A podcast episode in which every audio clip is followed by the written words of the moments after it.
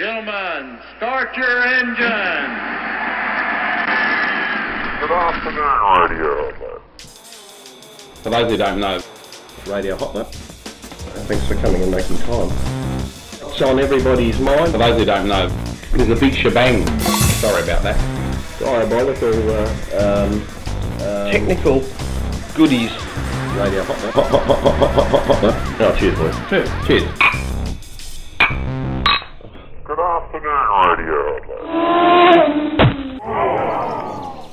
You want to be Abigail or Bev? No, I'll Herb. be Herb. Or Herb? Herb. Yeah, I'll be Herb. Do I get Do I get to look at Ab- Abigail with no top on then? Look, Well, it is number ninety six. that's the box. What? I was 96. The box was with Ken James. That's right. After he upgraded from Skippy. You know, you can get the whole number ninety six now as a uh, boxed set of DVDs. But will it be as good as episode 96 of Radio Hot Lap? well, this is the question. That zany podcast that takes a light-hearted look at the world of local international motorsport, cool emerging technologies, and barbecues, featuring this week's edition of the annual. Well, it can't be this week's edition if it's annual. I can't. Bathurst barbecue tips from JP. How are you, mate? I'm very well, thank you, Johnny. How are you? Yeah, good, good. Good. Well, we better get into it. Lovely today. evening here in um, sunny uh, South Australia. Lots to do. It is a very nice evening Lots here. to do. Not a lot of time because International Paulie took up all your time. I understand. He did take up all my time, and that's you idiot. He's he's taking it up in the future. We're meant to be telling everyone that it's happening now, but now you've ruined the surprise. Even though I recorded it yesterday, we were going to actually make it that it was going to be done tomorrow, but you've ruined it. So do I have to ring up and pretend to be him just so that you can segue into it? Well, well, I, it was fine, but then he wanted to pretend that you were there while he was in London. oh, did he? Idiot. Anyway, So was I supposed to be in London or we'll be crossing. what are you drinking? Hemlock Hemlock. that could help a lot of people out. Quarter, uh, a quarter, Quartier. Quartier. Hmm. It's a uh, 07 Sav Blanc for the Mornington Peninsula, produced Hmm. by Port Phillip Estate. Port Phillip Estate. I wonder if they've been dredged. Winemaker Sandro Mosele. Oh, there you go. There you go. And what's it like? It's all right. It's all right. It's cheaper than some of the finer wines, but Oh, um, definitely not half the quality. I'm glad to hear that. What about you, Tassie? Yeah, Tassie today. James Boag's Premium Light. I haven't had this one before. I know we've spoken about it, I think.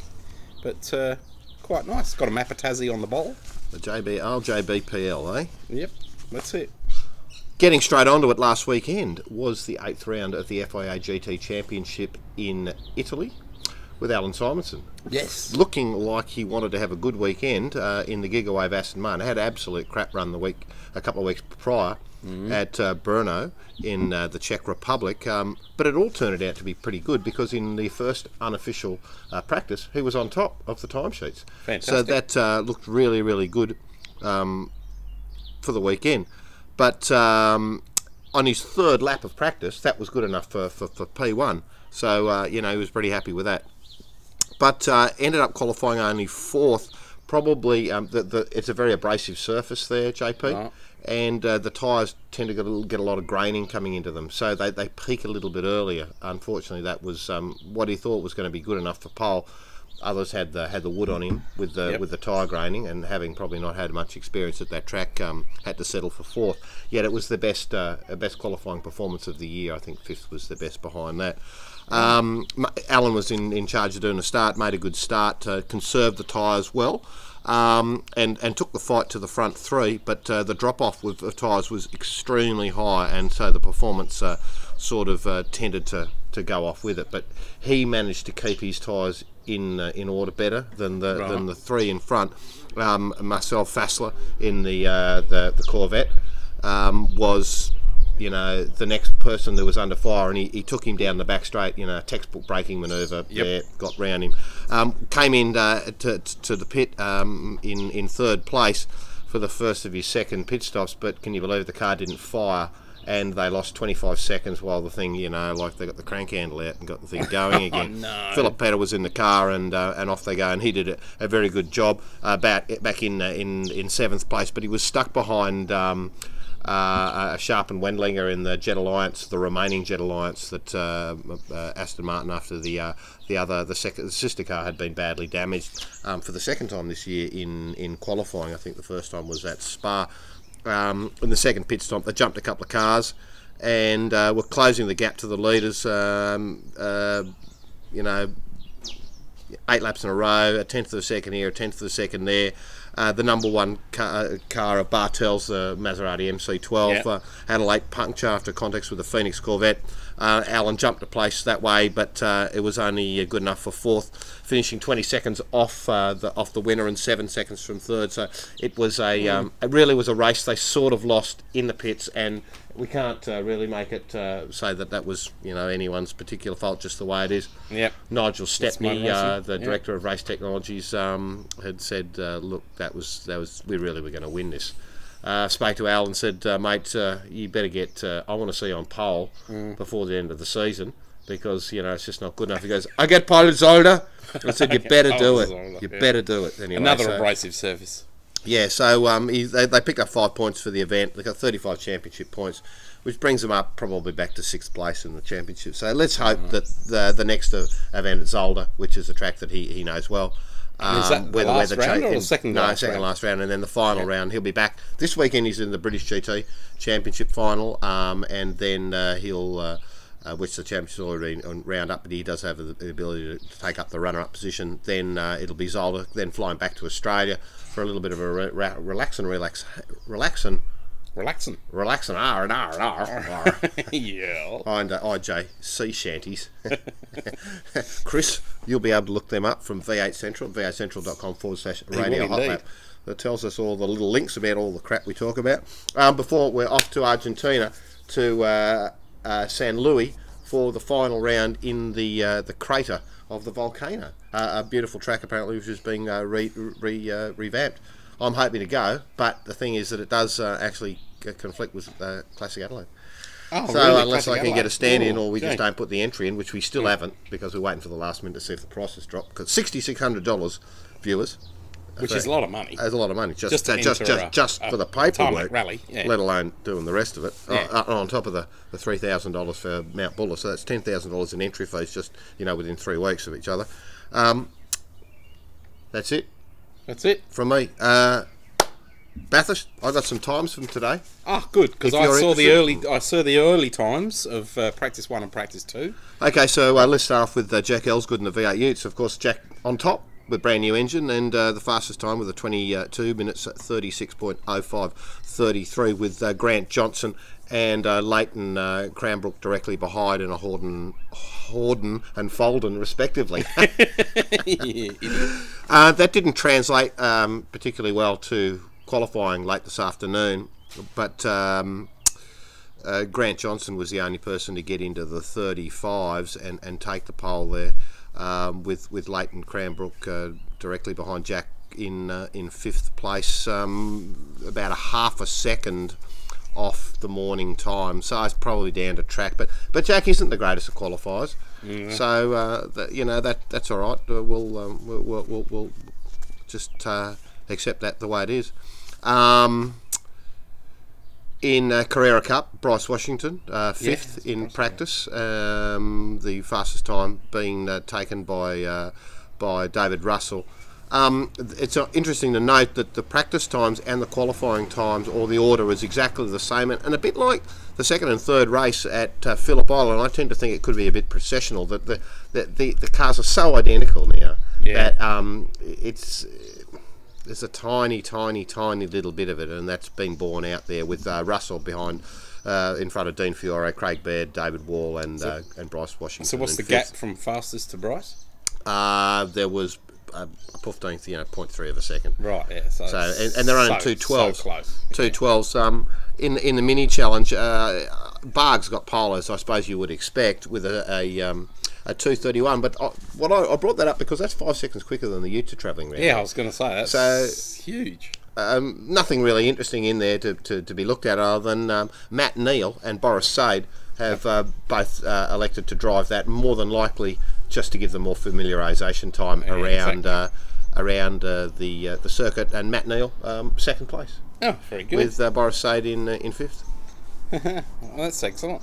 Uh, going into the uh, Fujitsu uh, Supercar Championship, uh, the p- two uh, practice sessions were headed at the top by Steve Owen, uh, 210 followed by a having a great 209.2. But Steve Owen has spent a lot of time, you know, driving in the main game last Yep. year in the uh, the Autobahn car.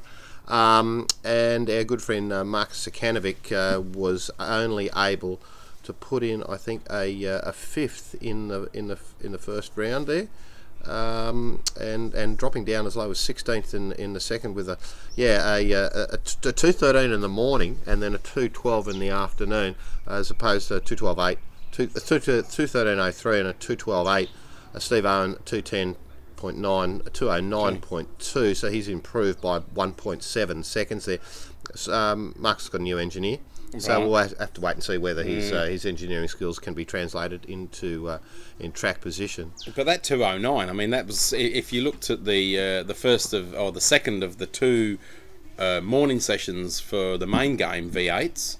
Uh, those guys were only doing 209s. Uh, fastest lap was was it Tander, I think? And I never saw the afternoon result. We'll uh, just uh, quickly touch on uh, the uh, V8 supercars because there's going to be an awful lot. Um, Lot to be, lot to be told. The first uh, practice session, which is really much about, you know, the track's green, no one's Yeah. really doing any time. So it was headed by Warren Luff with a 210, but I don't think that really makes much, uh, much. Never mind. Um, P2 Tander came up on top with a 209, and and P3 was uh, was claimed by uh, CL and, and Windy Windcup. Windy, I call him Windy. Windy Win Cup. Why can't you call it windy? 2.207 with a 5975. Uh, that's about it with uh, with Jack Perkins crashing across the top of the mountain in the second session and the car quite badly damaged. Uh, with uh, uh, Nathan Pretty had been in the car in the, in the first session and he just said, "Look, I just made a mistake and the difference between the my uh, the uh, Fujitsu Mac car, um, just my mistake." Anyway, that's it. He's a big bigger bloke for being able to say that. Exactly, and LP will have the uh, the boys from the uh, TAFE College uh, working hard tonight, no doubt. Now we And must all straight. mysteriously travel to, to London to talk to, Paul Ryan from uh, the media boss of Super League Formula, We must. and we'll be back soon. Well, uh, it's time to talk to our good friend Paul Ryan in London. It'll be a chilly morning there, no doubt, in Putney. A beautiful afternoon here in Adelaide. Paul, are you there? Uh, g'day, Johnny. Um, what'd you do with JP? Did you just fire him? Well, he had to go off and get a few more beers because he hasn't been coming in these days with a handful of, uh, you know, uh, the what he's meant to be bringing. I'm always cooking the dinner, left holding the baby. I mean, hopeless. You can't even deliver a Macintosh. Very un-Australian. Turn up, turn up to a party without any beer. What's What's worse? that? Well, well, well, well. I suppose, I suppose he. Well, he's kind of Australian. I suppose he's got the, he's had got the passport now, but uh, you know, he's not, uh, he's not born of our land, though, is he? He has no love of the homeland, but what's worse, he comes with lights. Light beers. Oh dear, Bud Light beer. at least they're not American lights. Well, this is true. Paul, it's good to be able to chat to you today, and uh, finally we've managed to rig up some technology, which we might uh, let the viewers know about later. Um, that uh, rather than doing it over the phone, we're doing it over the internet, and um, it's all pretty good. But uh, you've been a hard man to pin down. The uh, inaugural Super League Formula Championship has uh, got underway last weekend. Your third race um, in at Zolder, and um, how's it all going? What do the fans think, and uh, what's the general uh, consensus? Well, I think overall it's been uh, it's been very positive. We actually had uh, actually had quite a good crowd turn up at Zolder. Um, it was typical Belgian weather, um, very much like English weather, really. Um, absolutely crap. Only more beer. uh, only more beer, more beer, more chocolate, more mussels. Um, and yes, more rain, more rain, more rain, and more rain. Two very, very damp, uh, very damp races. But uh, overall, it's been positive. You know, it's a very unique format. Um, you know, a, a really interesting kind of qualifying format, which is, is comes into like a knockout, knockout type situation. Uh, and you've got a race format with the second race a complete reverse grid of the results of the first race. So the bloke that wins race one has got to start off the very, very back in race two. And, you know, rather than turning into a demolition derby, which a lot of people expected might, might be the case, it's actually been really entertaining. How many uh, cars do you have on the grid now, each representing a team? And, and just give us a quick rundown about the diversification of those teams, because from what I've understood, you've you've been in Brazil helping carry cars at 90 degrees up staircases and into the, into function rooms they don't exist, and then off to China, and then back to some part of uh, Asia and Europe again. Yeah, it's been uh, it's it's been a really interesting kind of development for the championship. It's uh, the original idea goes back five or six years now, and the guys that tried to carry it forward, uh, unfortunately at the time, didn't really have the resources to uh, to make it happen. Um, the new management kind of running the championship out of Barcelona now uh, are equipped with um, both the uh, the patients and the and the and the shareholders and the investors kind of behind it to kind of take the thing forward. And yeah, it involves basically it's licensing the brands of the football team. So, for instance, um, you know, to use an Australian football analogy, it would be like the Adelaide Crows. You know, they license their club jumper to to uh, Adidas to go and to go and sell that sell that likeness. Well, the football clubs, the soccer clubs around the world have licensed their brand to Super League Formula to go and sell their image plastered all over a racing car. So, for instance, Liverpool Football Club, you you can't buy a spot on their shirt um, or buy any signage uh, at their at their home ground at, at Anfield either because the whole thing's the whole thing is sold out. So supply very much um, um, is way below uh, is way below demand. Um, so you know sponsors have the opportunity to be associ- to be associated with these brands in an entirely new sport, and that that's basically kind of the, the premise of, of of what the championship is all about. From a funding perspective, from an entertainment perspective, they've basically taken big, high-powered V12, great sounding single seaters, no toys on the cars, no traction control, no launch control, no coffee makers, no you know all the all the bullshit that you know that currently you, you kind of see in, in Formula One. Um, very basic cars, very difficult to drive, and um, throw the rule books out, out the window. It's not just the fastest bloke that starts off the front and sails off into the into the distance, and you kind of you know in Australia you kind of drift off to sleep on a Sunday night and kind of wake up wake up to see the podium, as is as is normally the case. Um, you're actually seeing racing and people passing each other, and it's just this. amazing. It's almost like watching a sports car race. You know, there's cars actually going past each other. It's a, it's quite a unique, uh, quite a unique occurrence, really. With the teams licensing the uh, football livery, would that uh, that not make uh, sense that you are going to get some great merchandise opportunities? And I suppose as Apple has done with uh, with the iPod, um, introducing uh, new non-Apple um, or Macintosh users to the world of Apple, the halo effect as we call it. Do we seeing an interest from traditional soccer fans becoming interested in motorsport? Absolutely, you know, and there's there's there's a lot of crossover between between the two. You know, for instance, um, you know, if you if if you use the Australian football analogy, you know, I'm a football fan. I'm also a motor racing fan.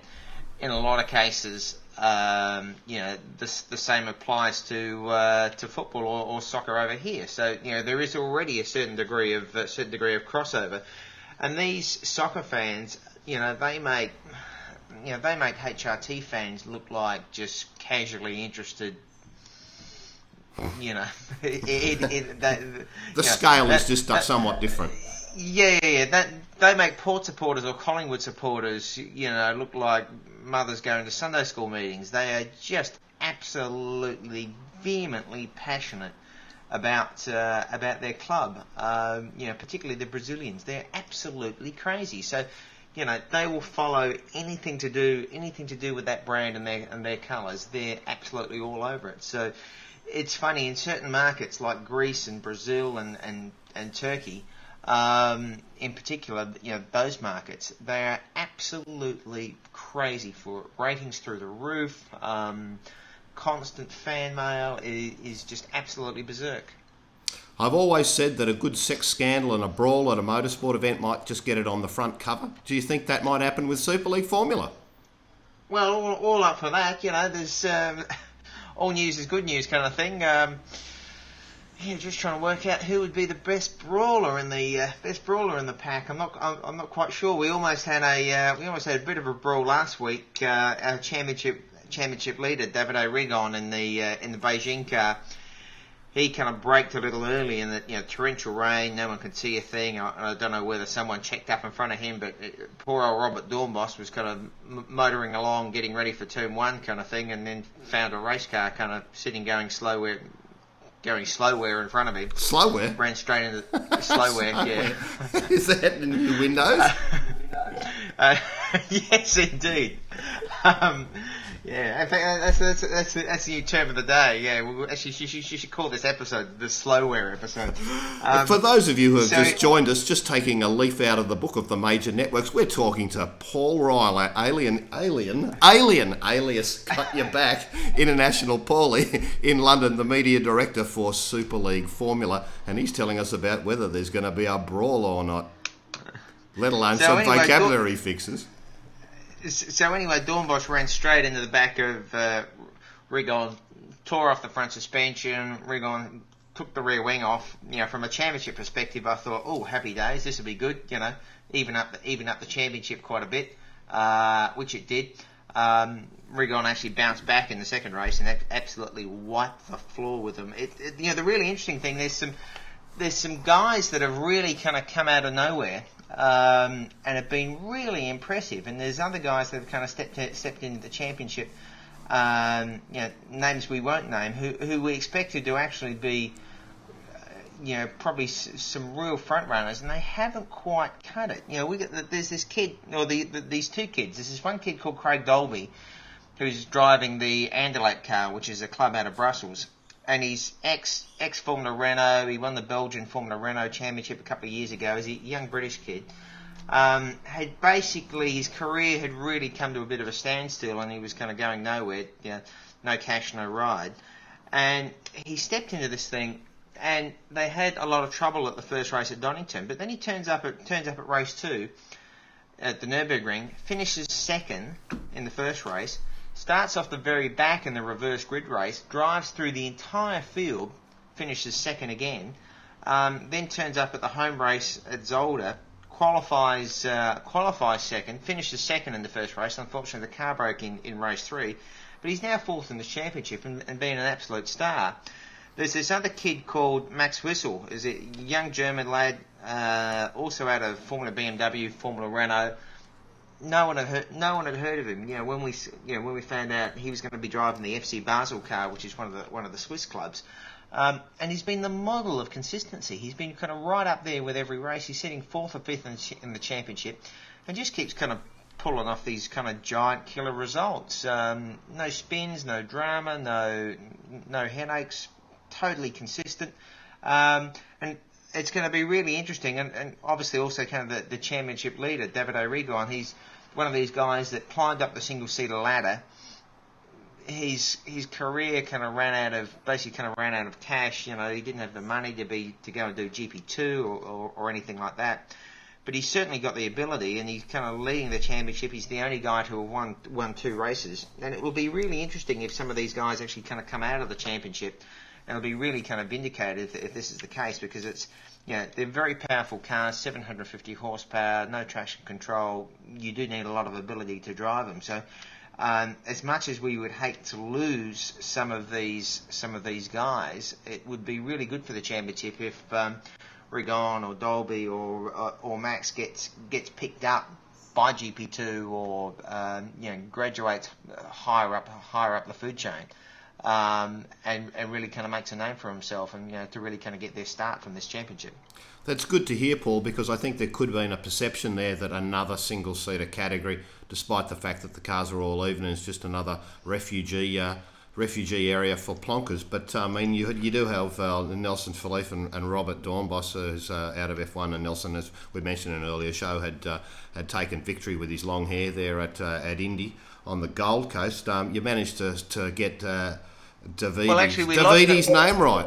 Is that how you say it? Yeah, well, uh, yeah, we actually we lost Nelson already. He's uh, he's gone For a uh, haircut. He's gone. No, well, he- he's gone. and- He's gone and got signed up by uh, ART for the GP2 Asia series. So uh, yeah, he's off to um, he's off to uh, Japan this weekend to start start his campaign in that. So we only had him for a couple of races, but his replacement, this guy called Paul Meijer uh, in the Borussia Dortmund car, everyone went who? Um, so this kid comes out of comes out of nowhere, uh, another another Formula Renault driver, and um, sticks it on pole in his debut race. Finishes on the podium in his, uh, in his first race, and everyone was just like in an absolute state of shock. You know, where are these kids coming from? But like, no one's told them that this is supposed to be difficult, um, and they. They, they come in and are absolute absolutely shining. It's been uh, it's been very very impressive.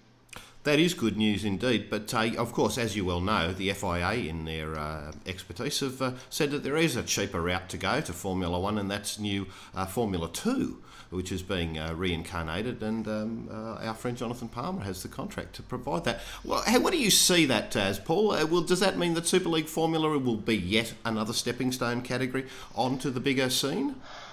Well, you've got uh, you've got GP2, you've got uh, Formula Master, which is going to turn, which runs on the World Touring Car uh, Championship program, which are Honda powered uh, Honda powered single seater. Apparently, that is going to turn into GP3 and run on the uh, run on the F1 program.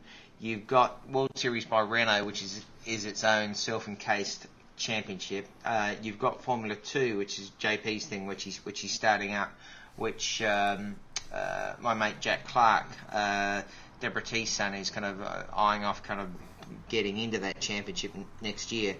Um, so, and you've got obviously you've got A1 Grand Prix as well. So, you know, there, there's certainly lots of opportunities in high-powered, high horsepower kind of single uh, single seater racing kind of throughout Europe, and you know, it does become challenging, I suppose, a little bit to kind of work out who. Uh, the, the difficult thing from a Formula One team perspective in kind of spotting this talent is kind of working out who's got the budget, who's in the good team, who's got the right engineers. Because you know, a guy like uh, Davide Rigon, who I think is just immensely talented, and just hasn't had, just hasn't been in the right team at the right moment with the right budget. He was You with know, GP2, wasn't he? No, he was in the, the oh yeah. Well, there's another series, the European Formula 3000 series. Um, so you know he hasn't had the opportunity to do GP2 because you know GP2 in a lot of cases be, because it's so expensive has become uh, you know you could call it the Hertz or Avis Championship because it's a it, it's a bloody rental it's it's a rental car deal. You know who's got the budget, who's got the money, um, come along and you get and you get to drive. Um, you know. Uh, no money, no honey. Really, you know, you just don't get an opportunity. You, you don't get you don't get a look in. It's it's one of the challenging things about motor racing is that you can have all the talent in the world, but unless you've got unless you've got the budget to get, to go and do it, you just don't get don't get the opportunities. Unlike you know football or um, you know any other sports where you can kind of get by on pure ability. Um, in this game, unfortunately, it doesn't happen that way. Mate, uh, you've got a weekend off uh, this weekend to let you see Bathurst um, or, or British G- uh, British GT if you choose to, to go out there and do that before you're off to Estoril. Um, I'm not mate, that keen. Uh, yeah, good mate. I've been- out there. I've done eight. I've done eight weekends out of the last nine um, on the road, so I think I'm actually kind of looking forward to this one. I feel, I feel like I've been on the NASCAR circuit. Uh, I think this weekend I'm going to be spending the weekend at home. Yeah, that's a good idea, mate. Uh, just say halfway through the first season, um, the, the evolution of the of the, the championship uh, in a, on a white paper is such that by the end of the fifth year, you'll be doing 17 races in a season, including four outside of Europe. Next year, you move to nine domestic, or rather, uh, European, were included in the uh, you know the, the the the English sort of market, and one outside of Europe. Um, is everything on track for that so far? Well, there's a big there's a big possibility we could actually end up going to uh, going to Brazil next year. The Brazilians are absolutely mad for it. Um, so yes, it's very much on track. Obviously, you know we've still got uh, still got a lot of uh, this year's series to still knock on the head and kind of get complete and finish and uh, get everything uh, done and dusted. But uh, you know, so far so good. It's been it's been very positive. Um, great crowd turn up at turn up at the last race uh, at Zolder, and you know indications are we head to Estoril in, in Portugal, and the Portuguese are um, are pretty are pretty crazy for it. You know, they don't have a Formula One race anymore. Um, so I, you know, I, th- I think it's um, I think it's a place. Uh, you know, the, it, the the best part of, of this championship is, is really, and what we've got to be clever with is kind of picking our market. You know, while going to the Nurburgring was great, it was a it's a long way from the Borussia Dortmund club. We also had the football club playing a game on the, on the same day, which you know unfortunate set of scheduling because in a lot of cases you know the football matches aren't scheduled until you know the actual day that they're playing is not scheduled until kind of a couple of weeks before the game um, actually happens. And obviously you can't set a motor racing calendar like that. Um, so it'll yeah it'll be interesting to kind of see how, how things develop in, in the second half of the year. But uh, overall, the first signs have been very positive, and everyone who has seen the championship so far has been just immensely impressed with the cars and, and the race format. So you know it's been uh, it's been a very good start. Well, Paul, your uh, ratio to football to motorsport words has now been exceeded, so we are going to have to move on to Bathurst. Wishing you all the best with the rest of the championship. Will you be watching it on TV this weekend? Do you get it over there? And what do you reckon? Who's going to win it, mate? It's a very big question. It is every year. It is is is yeah absolutely. Um, I don't know. I haven't had a chance to actually kind of catch up with a lot of with a lot of the action um, this year. You know, I would probably who do I reckon's going to win? I've really got no idea. Who would I like to see win? You know, obviously I'm a Ford man at heart kind of thing. So you know, the last thing I want to go and want to do, you know, with all due respect to Skaife and Tander and co, you know, the last thing I want to do is see those blokes kind of bounce back up. Um, not wanting to wish them any um, ill wind or anything like that, but you know, I think I'm very impressed with. Uh, I've been very impressed with Frosty. Um, Yes. you know, he's he's really kind of stepped up. And it's, it's been interesting to see from afar these kids like uh, Winterbottom and Whincup kind of develop. Uh, you know, the, the championship's changed so much since you know I've been out of the country now for seven years, and you know I looked through the I looked through the list of names um, the other day, and there was you know there was only about seven or eight guys left that were running back in the day, back in the day when I was running around with the circus. Um, so it, it's difficult to know kind of who's. Actually, you know who I'd like to see win as, as, as, much as um, as much as uh, I prefer to see a, a Holden win. I'd like to see Glenn Seton get up. Yeah, well, that's a fair comment. He, he really has uh, been the bloke who's missed out, hasn't he? So uh, Absolutely. he's been the unlucky Absolutely. guy. If there. there's a bloke, if there's a if there's a bloke that deserves one, it's Cedo. So yeah, would be would be a big shock. Would be highly unfancied. Would be have to be one of those weird races with lots of safety cars and crashes, and you know because I don't think they've probably got the uh, you know the outright speed. It's difficult when you're not in the car all year. Although I think he does a lot of their their uh, three seater program and, and stuff like that. Um, but you know, obviously that's not the same as kind of racing these things every week. But yeah, that would be uh, sentimentally that's who I'd kind of li- like to see. I think you know, obviously the, the favourites is it's the usual uh, the usual suspects, isn't it? You know, it's uh, Lowndesy and Whincup. It's I think that would have to Richard- be probably the most consistent combination, uh, having you know won three out of four. Well, they're very- they're the very strong. yeah, they're very strong around there. Um, Richo and Frosty, Skaife and Tander. Um, don't know. Maybe it'll be somebody kind of, uh, you know, maybe some, like the one of the, the DJR cars or something like that may may bounce out. Um, hey, what's the, what's the latest on the uh, the rumor and scuttlebutt? Where's um, where's Courtney going to end up next year? I haven't heard anything. I don't read magazines. Come on. Come on, you've got your ear to the No, ground. no, no, you, I don't. You, you've got you've got the editor at large of Auto Action Oh, at your uh, you know uh, on, on, on on speed dial on your uh, I on your must, iPhone. I must tell you, rang yesterday to say, Johnny, I'm ready to make the change. And uh, he's he's coming across from the dark side. Oh, is he? Yes. Fantastic. Yes. So uh, He's joined. He's he's gone to the uh, he's gone to the PC heathen conversion store and bought himself a Mac. Well, he hasn't, but uh, JP is actually in the process of quoting it. He said, uh, "No, oh, look, I've had a gutful of this. This, this shit box at home is broken, but I'll uh, I'll be taking my uh, you know I've got my PC, uh, my laptop with me, and I'll be taking to races." And I went, "No, you won't. You won't be doing that at all. You'll be shelving that as well because all you'll be doing is buying a decent MacBook Pro and connecting it into your existing big screen which you have there, so that everything's with you, much like we would do." And uh, he went, "You know, that sounds like a lot of sense to me." So there you go, editor at large. Another one. Uh, another one. Another another one converted. Yes, of course, he wanted a journo discount, much like Horsburgh wanted an edu. But anyway. now, Paulie, let's move on because time's running away from us. Uh, probably a little bit faster on this side of the world than on yours because it's beer o'clock and I haven't had one yet.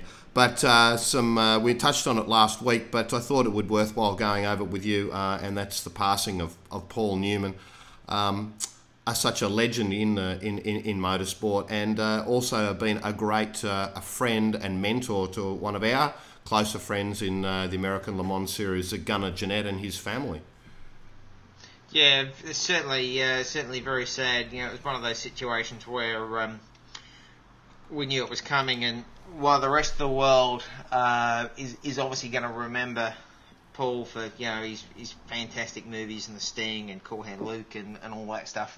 It's those in the motor racing industry that, and it was interesting. It it was reported, but wasn't reported as widely as what um, what I thought it, it it deserved. You know, he's I suppose you know it's a guy that had four, three or four really amazing amazing passions. Obviously, acting, motor racing. You've then got his uh, his hole in the wall camps for uh, you know underprivileged and, and sick kids, which is j- just an amazing program.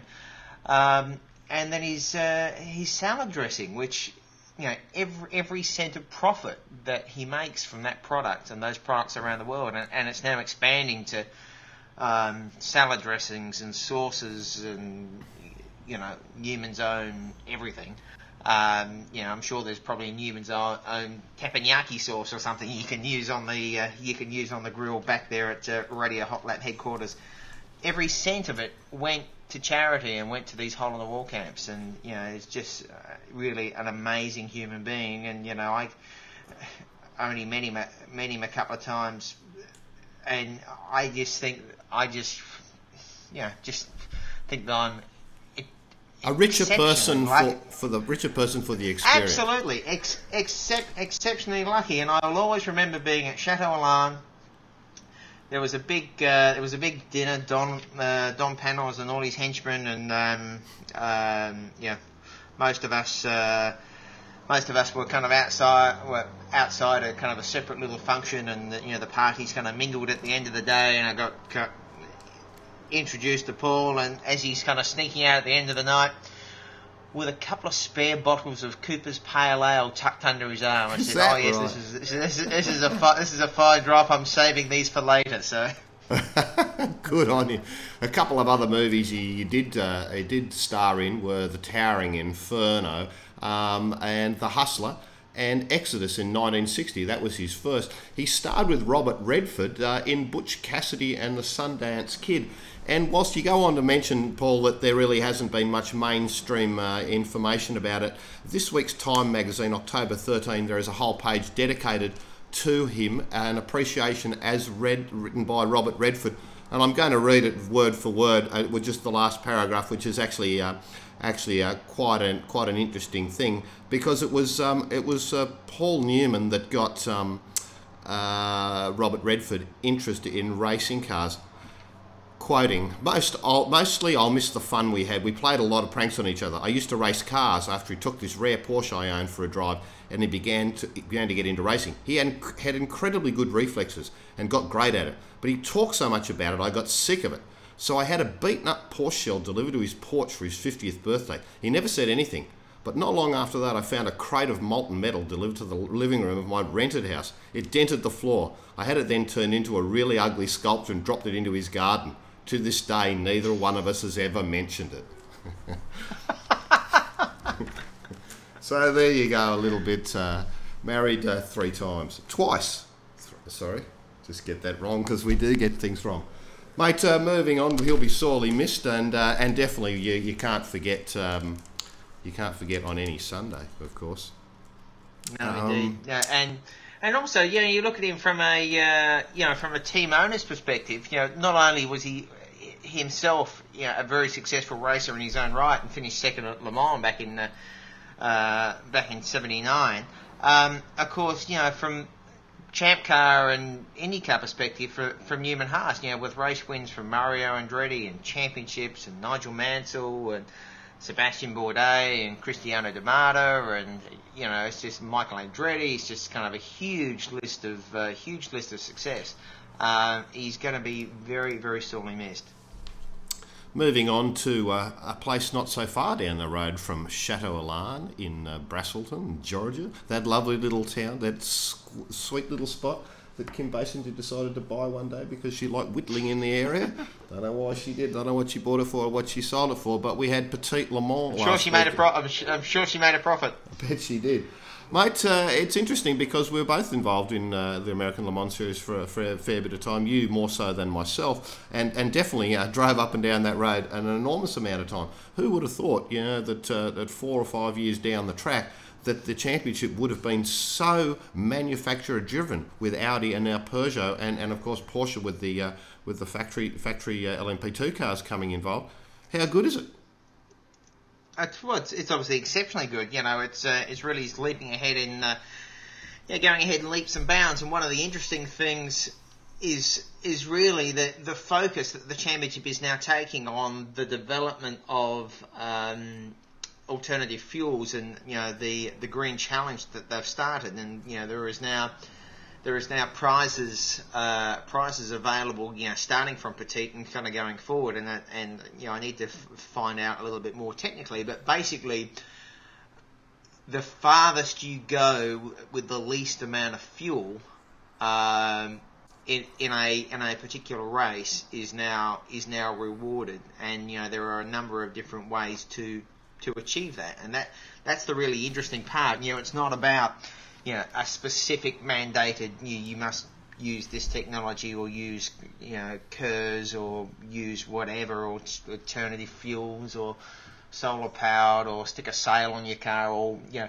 basically whatever way you can think of to try to get farther with less um, is what the the uh, the green challenge is all about. You know, I think that is kind of really interesting because it drives innovation, and you know, you could see some significant uh, developments come out of the championship, come out of that championship, eventually kind of find their way on on onto road cars because it's uh, you know I think it's very commendable and it's got uh, quite a lot of uh, press in the states. Um, but you know the, the series is certainly kind of going along uh, going along very nicely. Car counts are up. Um, Unfortunately for uh, a couple of our very good mates, David Brabham and Gunnar Jeanette, neither of them got to do a lap at uh, Petit Le Mans this year. Um, in both cases, their their co-drivers had uh, had impacts with concrete um, in basically in their first stint, and uh, neither guy got to got to get in the car. So uh, and also Johnny Mowlem and Dario Franchitti, who are also in the in their respective cars, of course, Gunnar, Johnny, and Stefan Johansson, who stuck the um, Corsa Motorsports new uh, Ginetta Zytek in, and uh, Scott Sharp, who just had an absolute mare of a weekend. They crashed the car in, in practice on uh, on Wednesday or Thursday. Then uh, Scott started the car, started off the bat because they missed the night practice, and then uh, then also kind of crashed uh, early in the race. So very disappointing for those guys, but an an amazing tale for Allan McNish because he he also crashed on the outlet coming out of the pits, coming round to the coming round to the grid because you know because the cars line up there kind of quite early, about an hour before the start of the race, and he crashed it on the friggin' outlet. Can you believe it? So they've had tons and tons and tons of work.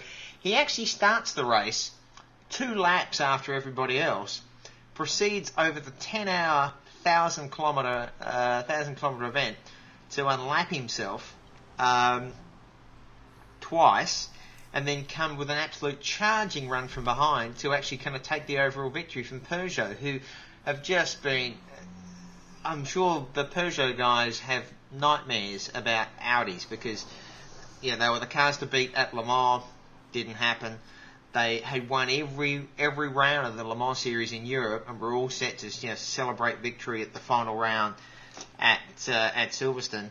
Have both cars crash out and have Audi steal that championship. Um, then be leading Petit Le Mans for an extraordinary amount of time, only for McNish to come from the clouds two laps down and go and steal that win. So uh, I'm sure the uh, I'm sure that the French boys are going, oh sacre bleu, what the you know what are we going to do to, to topple these guys?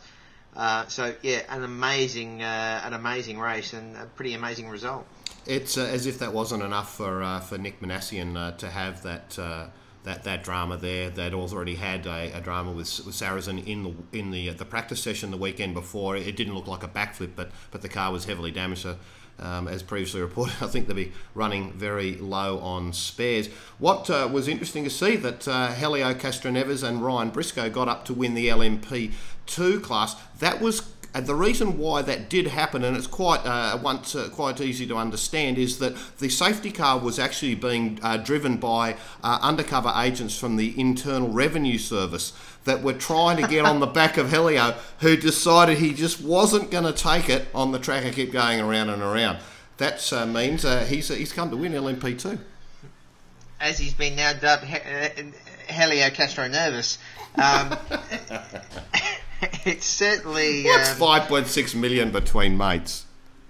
Oh, it's I tell you what, it's a mess. It is, it is, it is a real mess, and yeah, hopefully he can kind of get it sorted because you know it's not only, you know that there, uh, it's a very kind of serious, uh, obviously a very, very serious charge that has been alleged, and obviously everyone is is is um, innocent until uh, until proven guilty, and Not you in the eyes of the press, of course. And uh, you know hopefully things can get sorted out for him because not only is there is there you know possible jail terms for this you know he's a Brazilian living in the US on a visa so if he, if there are kind of criminal charges he could be um, you know he could lose his visa and lose his right to actually stay in America and live in America and work in America. Um, so you know that's a pretty dramatic kind of situation for you know because he, he is a huge huge star not from his motor racing. He won the Dancing, with, the, Stars. TV program and is a massive personality over that, uh, you know, in, in that part of the world. And he's twice the So- height of Grant Denyer. Well, he is now, yes, anyway. well, well, only just, but uh, well, now that Grant's slightly compressed. Well, yes, I heard about that. How's he going? Just I, I, I haven't heard anything negative, so I imagine that it would all be progressing along in a positive way. Okay, well, um, and that- we'll have to wait and see whether he makes the commentary team um, this week at uh, at Bathurst. But uh, certainly, So all, is he? all wish him all the he best. not ra- no, he wouldn't be Yeah, racing. he's obviously not racing at Bathurst. No, he wouldn't be racing at Bathurst um, uh, because Jim Morton, who was uh, running the car uh, for um, Patrizzi, um, had already uh, contracted uh, Grant to do that as a co-drive. Um, many drivers were contacting Jim Morton immediately, who was saying, "Look, we, you know, we, we're going to be we're taking our time to make that decision." And, and worse than that for, for, for, for Grant is that he was uh, a, a strong leader in the inaugural mini challenge, um, which obviously will um, change his, his position there more than likely from the lead by not being able to turn up for the Bathurst round. So that's that's disappointing for him too. Uh, on a final note about Petit Le Mans, I'd just like to say that our very good friend again, uh, Gunnar Jeanette, uh, Gunnar as we sometimes call him, who you once asked him, said, "Could you give us a lift to the airport?" And he said, "Why? Who else is coming?" Um, has turned into a true professional racing car driver. We know this for two specific reasons. One, he's back driving an LMP1 sports car, the uh, Corsa Motorsports Zytek. But most importantly, he's got a website that's out of date with nothing relevant and he doesn't want to pay for it. He's a true racing car driver. Johnny, be nice. It's true, but harsh. All right, anything else international before you take over the show? Um, no, that's about it. You know, we need to get, uh, we need to get. I don't know. You must have sent JP off to the bar or somewhere, or he's, you know, he's escaped down to the local, or he's taken Russ for a walk. But we, you know, we must get, you know, must get get the band back together, and let's get a full show happening. This is episode 96. It's only 97, 98, 99, 100. Don't know when you'll be back in the country or whether we'll be able to wait for you. It's, it's a bit of a debate. We're just not sure what we're going to do international, but uh, rest assured that when you I are mean- here, we will be having a biggie. A masturbate. Paul Ryan in London, thanks for your time and look forward to speaking to you again. Thanks, Hardy. Thank, thanks, JP. If you can hear me in the background there somewhere, You You're an idiot. Down the back, down the back round of the teppanyaki or something. JP, can you hear me? Can you hear me? Go away. Well, Well, that was all- pretty interesting. Yeah, the old- we both went to say the same thing at the same time. The old international, eh? a lot of bullshit. That was. We don't edit. Oh, do- We don't. We just cut them in. No, we don't. Yeah, cut them in. Cut them in. Now, just to get back to what we were talking about before, What before we international Paulie so rudely interrupted us, we were talking about Bathurst and uh, qualifying and stuff like that. And um, the question everybody's asking, of course, is whether or not anybody can bust Murph's uh, flying lap from uh, 2005. Are they Three. really asking 2003. that? Yeah, they are. A lot of people are saying, can that record be broken? Have you spoken to anyone that's actually asked you that? Yeah, Who? somebody I know. Lots of people. A few people have actually. Several. it, As it happens. Yeah, you're just being awkward now, aren't you? Viewers, he's got that look on his face, that awkward look, that, you know, no, I'm going to steal your thunder here. No, no. So anyway, no, it, it, no, Go but it is. A, it's a very, very interesting concept as to whether it can or can be uh, stolen or not. Um, interestingly, which some of the viewers may or may not be aware of, when Murph set that record uh, in 2005, the track had just uh, 2003. I keep saying 2005. The the track had just been resurfaced. So uh, they reckon that uh, hot mix actually loses grip over time. So it was probably at the grippiest it was ever going to be that year. Um, there were also some other issues in terms of um, what you could and couldn't do to the engines of the cars back then that are sort of locked out now. Um, so he could have been making a bit more power than the guys are making nowadays with cost constraints and all the rest of it. Um, What was the time, JP? it was a 206 point something. I can't actually remember. Something. Um, so they, they reckon that you know somebody can possibly get down to a low 206, and you know if anybody gets into 205s, that'll They'll be faster. well, yeah, they will be faster, but it'll be uh, uh, pushing the proverbial uphill. They reckon, but Or downhill. we're gonna. I guess we're gonna find that out. Don't So- you think that's enough motorsport for the viewers for now? They've had a gut full of motorsport since we've started this show. There's been nothing about anything else. And we'll come back to that because I know you do have a bit of interesting stuff that you followed up on last week. Yes, but for I now, Yep. it's tech time! Okay, well let's do let's just do tech time then. I thought you only reserved that bloody intro for barbecues. You fool.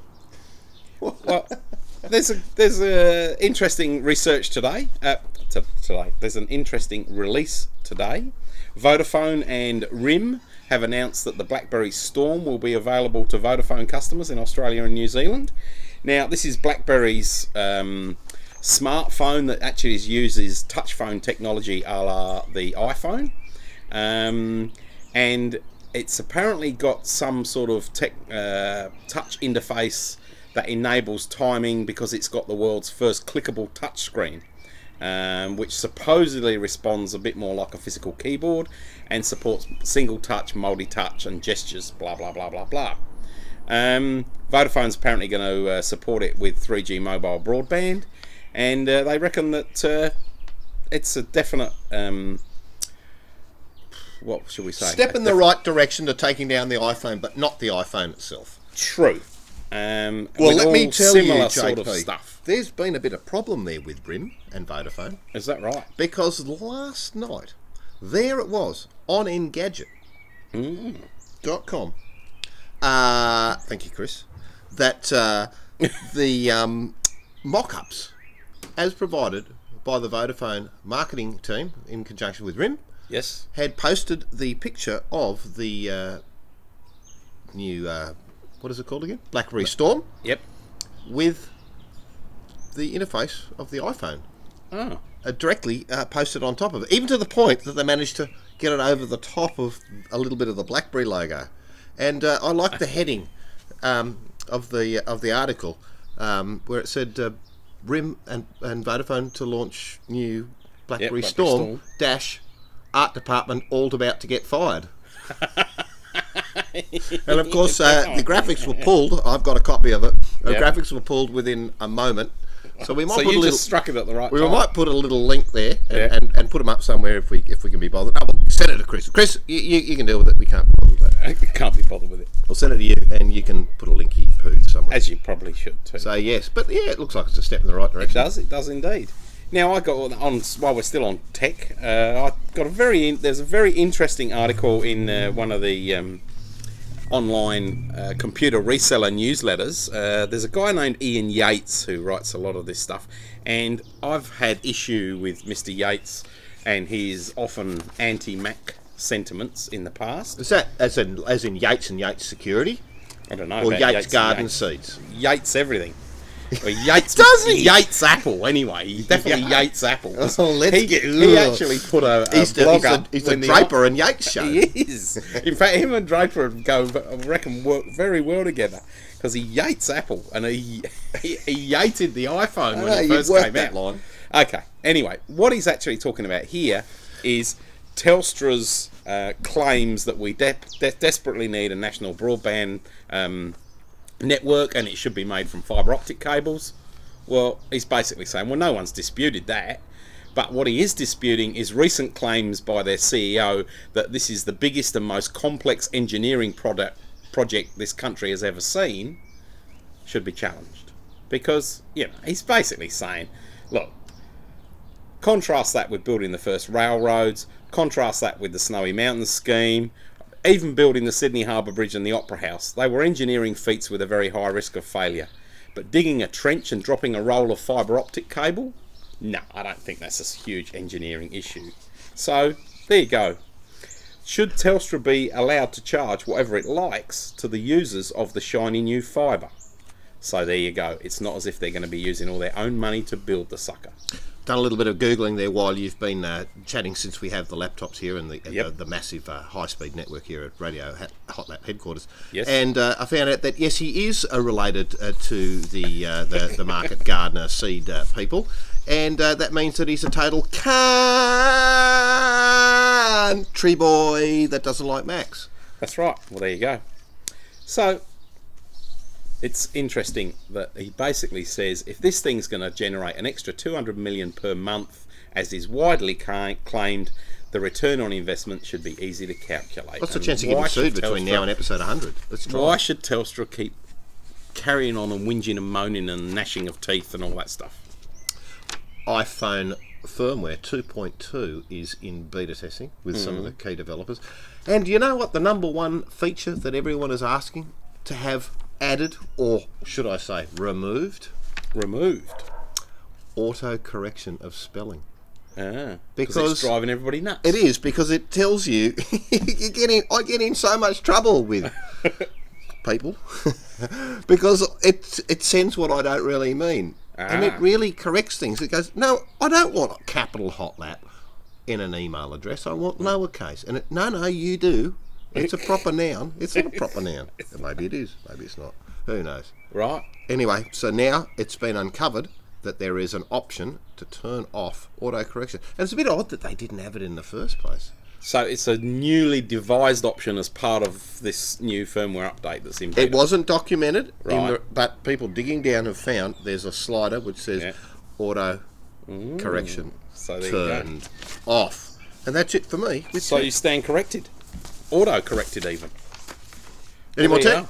Any more tech? No, no more tech. Okay, No so, more uh, tech. you've got a little bit of interesting stuff to come with the O's and the I Y's, with- yes. but I will just wanted to touch on the uh, last weekend's MotoGP and congratulations to Casey Stoner, Absolutely. for winning from uh, from flag to flag. Yep. Uh, there, but not only Casey Stoner will, will more than likely be coming up with a runner up in the in the championship, but also at the same time in another part of the world in Valencia, our two other Australians have uh, been very successful. Yes, Troy Bayliss. Troy Bayliss winning the World Superbike Championship, he's and, Andrew Pitt the World Super Sport Championship. Yep. Simultaneously, the both did it exactly the same seven seven years ago. The pair of them. That's amazing, right? Quite amazing. Well, I don't know if they were on the track at the same time. No, You know, simul- nevertheless, same afternoon. simultaneously, you know. simultaneously. Someone sprayed earlier.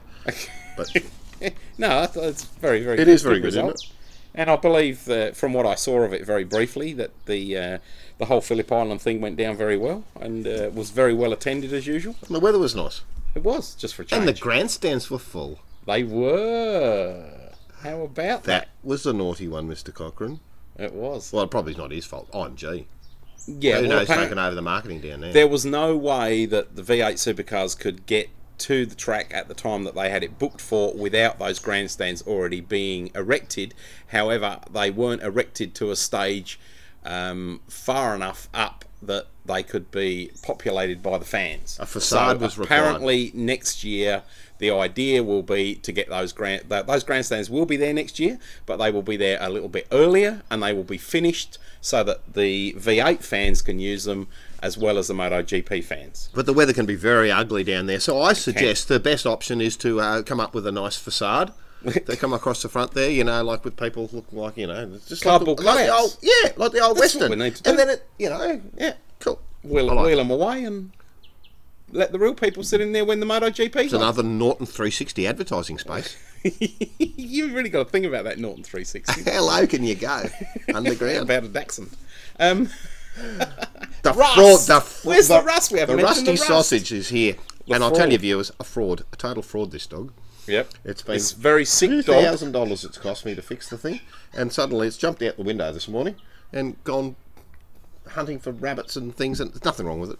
Nothing wrong with it. Well, it's still a bit slow. It's fraud, Not bouncing about quite like it used to, but, But it's- she's definitely getting there. highly fraudulent dog. Now, getting back to the O's and the E's. I, Yes. Yes, we spoke about it last week. what was the question? The question was when when you're looking at Richo and the other O's Skaifey, and Skaifey and Lowndesy Davo. and who actually whether there are more E's or more O's And in the V8 supercars these year this year. What have you found, JP? And I found that the E's win. So the Skaifey Lowndesy camp wins by the wise But yeah, the wise, the wise have it, as opposed to the eyes. Yates. Yates. so yeah, only by four, but they do. Although I did, I must admit, like there were a few grey areas Yeah, there. who don't fall into Like- it? Like Well, see, Junior Johnson is a Stevo, but he's not really a Stevo because everybody calls him Junior. So he sort of padded out the O's a bit. You know, and there's a couple. There was a couple of other grey areas, but still, nevertheless, you look them down, you write them all out, and you go, no, the E, the the Y's, the ones with the Y on the end, are definitely the winners. I reckon it could do a good comedy sketch. It could. The I's and the O's, the Y's and the O's. It's been a long time coming, but uh, this week, can you believe it? My 2007 Le Mans yearbook turned up from Le Mans, Brothers. Lehman's, Le- Ours, Lehman's brother. 24. Lehman's Brothers. They've gone under, but they managed to get the book out to me. Powered by Shell V-power diesel, and if it took that long to get here, well, there you go. Diesel definitely is slow. And Rolex. Absolutely, There you go. It is. The Looks very nice. 24. Well, it's, uh, it, it goes along with the other books. I only buy books to the events that I've been to. That's Um, right. And so, uh, It's is quite it this time next year that you'll get this year's, I'd imagine so. probably. be, Mathematically. yes. mathematically speaking. But I mean, now that this is the last production from Lehman Brothers, Yep. who've gone under, Under Lehman's. Oh dear. right, I go on. Go on. What else? What else? What else? Well, we've obviously got to do the barbecue thing, but I think we'll leave that right to the very end. Oh, we well, not? we're, we're running out of time because, you know, people Well- have been bitching and moaning about long shows. Have they? So, Who's been bitching and moaning? Anybody we know? Anybody who writes to us regularly? significant people. Significant people. No. Well, while we're talking about significant people who who who actually correspond with us, let's go to those overseas viewers who may want to watch Bathurst but don't have access for whatever reason through a TV channel or whatever, but they do have the internet. Through your friends at Telstra, BigPond, you can now go to www.v8.aussiesport.tv and there's a subscription service so that you can watch Bathurst on your computer. You get a one month pass for fourteen ninety five US or seven pounds fifty if you're uh, in Pommyland. So like Tristan up at uh, Silverstone there, he can uh, he can log on and uh, pay seven pound fifty and watch Bathurst. And there's all sorts of other stuff. There's retrospective stuff from Phillip Island and uh, some of the Fujitsu's and basically all of the rounds. The panel beaters, they're, they're all on there. Um, What yeah, about if you were so- in Australia and you weren't a BigPond customer and you didn't want to watch it on TV? Do they offer you the opportunity to buy it as an Australian, or do you have to sign up for life? No, you Big have to be overseas. It says this service is not. a not financial bank account. This service is not available in Australia. If you are in Australia, click here.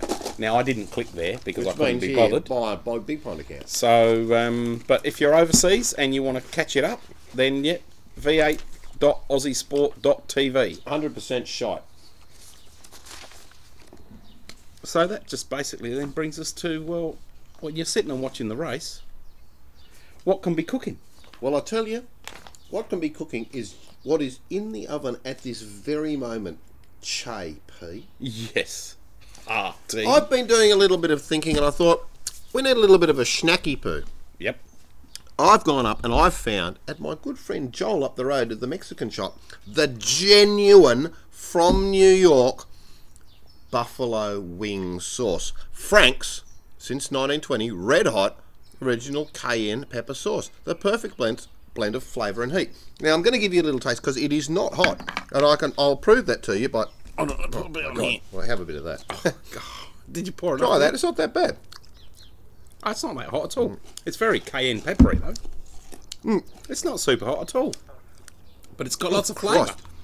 Mm. Mm. Mind you, you've just had two tablespoons full, so at this at this very moment, fourteen thousand chicken wings, seven hundred chili dogs, and a boatload of cucumber in dill is arriving. Would you believe it? you're mad. I find it hard to believe. How about twelve nicely carved wings? Nicely carved wings. How do you carve a wing? Oh well, I cut the bit off and Russ takes the end. Ah. Can't you pick Wings up a Maxwell. Smart angle whenever you're just you're almost fired, I tell you. Anyway, the the recipe Maxwell the recipe for this buffalo chicken wings, they're very very simple. Look, just go up to the supermarket and get yourself one of those flat packs of, of wings. Yep. Um, so that the wing there are the two parts. There's the, the drum Yes. and then there's the flat. Yep. If you cut them off, it's sort of it's like a Z. Yep. They're the little tiny little bit that the feathers are. in, We cut that off, give it to the dog, cat, whatever. Yeah, you don't want you don't Yeah, want to you do won't that. Yeah. And cut those two bits, and if you get the knife in the right spot, get a sharp knife. Very easy to do. So one wing is effectively two pieces. Yep. So I'm going to give you the, the recipe here for about 36. So this we're talking about like 18 wings. my God, A for maths. All you do, and this is the easy, easy angle. Go and get one of those um, bags uh, from the supermarket that you bring your brought your shopping I mean, Chuck some flour in it, not self-raising flour. Some good sea salt, like um, uh, organic sea salt, Murray, Murray, Ah, pink. Murray Pink, if you can, or some Maldon or something like that. Not regular sacks of stuff Oh, no, no, no. and, and a bit of pepper in there, and just and chuck the wings in because they've sort of got this sticky sort of moist. Don't put them under the water, otherwise they'll get too wet and Yep. they'll glug up. And just shake the, shake the crap out of it, and then it'll all stick up. Now get yourself some of that uh, Glad um, oven bake paper, Yep. grease-free paper. Put it down in a hot oven on a, on a on a nice metal tray. And, and place your items in there and cook them for about uh, 50 minutes or an hour. You'll, you'll suss it Yeah, when, well, when it's about right. About, about, an hour's usually right for chicken And when it's done, Yeah. bring it out and just get a little bit of that sauce and just whoosh, chuck her in. We're, we're just about ready. Just They're- sprinkle they're them. Almost so we're ready. just sprinkling the sauce over. We're not actually. no, we're going not to marinate it in it. No, we're not anything like marinating that, no? it. We're going to put that into a Yep. bowl and we're going to roll that into a bowl. Now, I bought this this afternoon from um, oh, uh, Chris. You're going to be working on this one. Uh, it's up in um, Norwood on the parade. It's the Mexican uh, shop. It's the best supply shop I've seen in Australia for all this Mexican stuff. Um, it cost me eleven dollars for this very large bottle, um, 680 mils. It's going to last quite a long time Will. and uh, it, it tastes all right. It's not too over the top. Serve it with some fresh uh, celery Yep. and blue cheese dressing. Blue cheese. But tonight I've chosen a different option, which I think is going to be working just as well. An American ranch dressing Right. and a Paul Newman's own because of Vale Paul Newman. Absolutely. We thought we'd have a bit of Paulie. Fantastic. I mean, we had a bit of Paulie on the show earlier, but we We did. Yeah. That was international Paulie. This is Paul. This is- this Yeah, is different. stellar yeah, Paulie. Yeah, absolutely. Yeah. That's Fantastic. it. So that's my uh, that's my morning Schnackyville Right. orama to get people going. Oh, and of course the beers won't uh, won't uh, go astray there. Well, it's funny you should say that because my original idea, of course, was that if you were going to be using the Weber and you got the thing fired up, you could use it for an hour at lunchtime and just let the coals die down a bit and let a little bit of heat keep, uh, get, keep the vents just slightly open uh, for about till about halfway through the uh, afternoon till you reckon that the race is probably about an hour from the end and then uh, and then whack your uh, whack your roast in. And uh, you know, well, I was just thinking that we'd probably do a a regular like a roast beef wrapped in bacon, um, and some spuds in foil, and some chicken, some um, carrots. I like, I like to do my carrots whole in the Weber. Uh, just get a, a foil sheet of foil, lay it out, um, grease it very lightly with some butter. Um, put your whole carrots in there, lay them long ways, al- alternate backwards and forwards so they don't go an odd shape. Um, and then when you've got them in there, you just basically pour on a little bit of honey, and then you've got to have the sesame seeds on top there, and then wrap all that up, and that goes in there. That goes in the Weber as well. But appetizer wise, for lunch, I found this great thing again with chicken wings, but it's the chicken wing drums. So these are the little meaty bits without the, the bit on the end, and um, they take about thirty minutes, thirty five minutes in the uh, in the Weber, and you, you get yourself a whole heap of uh, chicken wings. But then you make up your uh, marinade, um, ginger, sugar, soy sauce, lemon juice, uh, a bit of port or sweet sherry, and some uh, dash of Tabasco. The way I like to do those in the Weber is you get one of your foil trays, you lay your wings all in the tray, and then you pour the marinade over the top, let it sit in there for maybe half a day or whatever, um, and then just literally pick the whole thing up, put it straight in the Weber, whack the lid down, leave it in there for about 30 35 minutes, and um, you should be absolutely deluxe chicken wings. So, there you go. Now, What about for the viewers that don't have the luxury of a Weber? What do we? You what- can do the same we- thing we, as we, the- we got the- the boys. You know, remember it's a boys' day. It is a and- and boys' day. They're on the telly, and we don't want to have someone slaving over the. No, over well, the whole idea of this is that you pre-prepare it, and then all you got to do is just throw it in the Weber. So But, that's. uh, but if you don't have a Weber, if you've got a hooded barbecue, you can do exactly the same thing with very, very similar cooking times, because they work in exactly the same manner. You, as soon as you pull the hood down, you basically cook it in something very similar to a Weber or an oven. Same sort of deal. No, no difference really there at all. Which really is a good idea uh, to ask a few uh, lovely ladies around because Hmm. they'll probably be a little bit disinterested with the uh, the event uh, in the middle of the Well, day. they can be getting Happy the to be salad out there to do salad and chardonnay, and then be out there and keeping it don't be sexist. That's right. And keeping an eye on what's going on uh, with, with with everybody else, and then once you've uh, chomped into that and the race is over, you'll be ready to. Exactly. How about chop well, on the that's the ladies? whole idea. Is if you've got a hooded barbecue or you've got a Weber, as I say, an hour out from the end of the race, you just throw all your stuff in there. Then the race finishes. You go through all the presentations. You go through the roundup. Da da da da da. Go out. Food's cooked. Perfect. Mozzies are here. It must be Mozzies are time. out. It must be Bathurst time. Now, just one last thing, viewers. Since you're all on the all internet savvy, if you want to get some good Weber um, tips and whatnot, there is actually a Weber site, which is www.weberbbq. So just Weber BBQ as one word. .com.au slash recipes online htm. HTM, Yep. not the L. Well, the L might have fallen off, but uh, No, no, no, go. I think it tell where that was being built. Yes, so there uh, we go.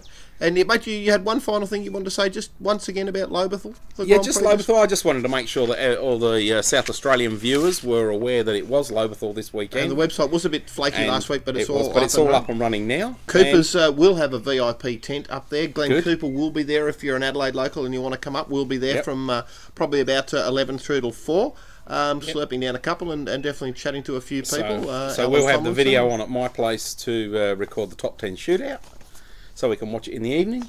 And uh, yeah, the the Lobethal circuit just fantastic. That in fact, viewers, if you go back to I think it was about episode five point whatever, one of the point something episodes that was live from the uh, Classic Adelaide two years ago. Uh, we were driving one morning when we did like a fill-in episode, and we were actually driving from the Mount Torrens and Birdwood end of the Lobethal circuit through Charleston and down to Woodside while we did the show, and that's actually one leg of that circuit. So there you go. Very good. Um, Yeah. Absolutely. I suppose it's worth uh, worth mentioning that uh, the the uh, Mount Buller Sprint is coming up. It uh, is. at the uh, first weekend in November, the Melbourne Cup weekend, and uh, Shaper, you're coming along for the first time. It's going to be good fun. It should be good and fun. In fact, you know, I actually have a feeling that it'll probably be our hundredth episode there. Well, that wouldn't surprise It- me in the least. Doing the maths on it, Yep. you know, it, it could well be, and that might just be uh, pretty good because we did one there a couple of years ago with uh, Jeff Zwart.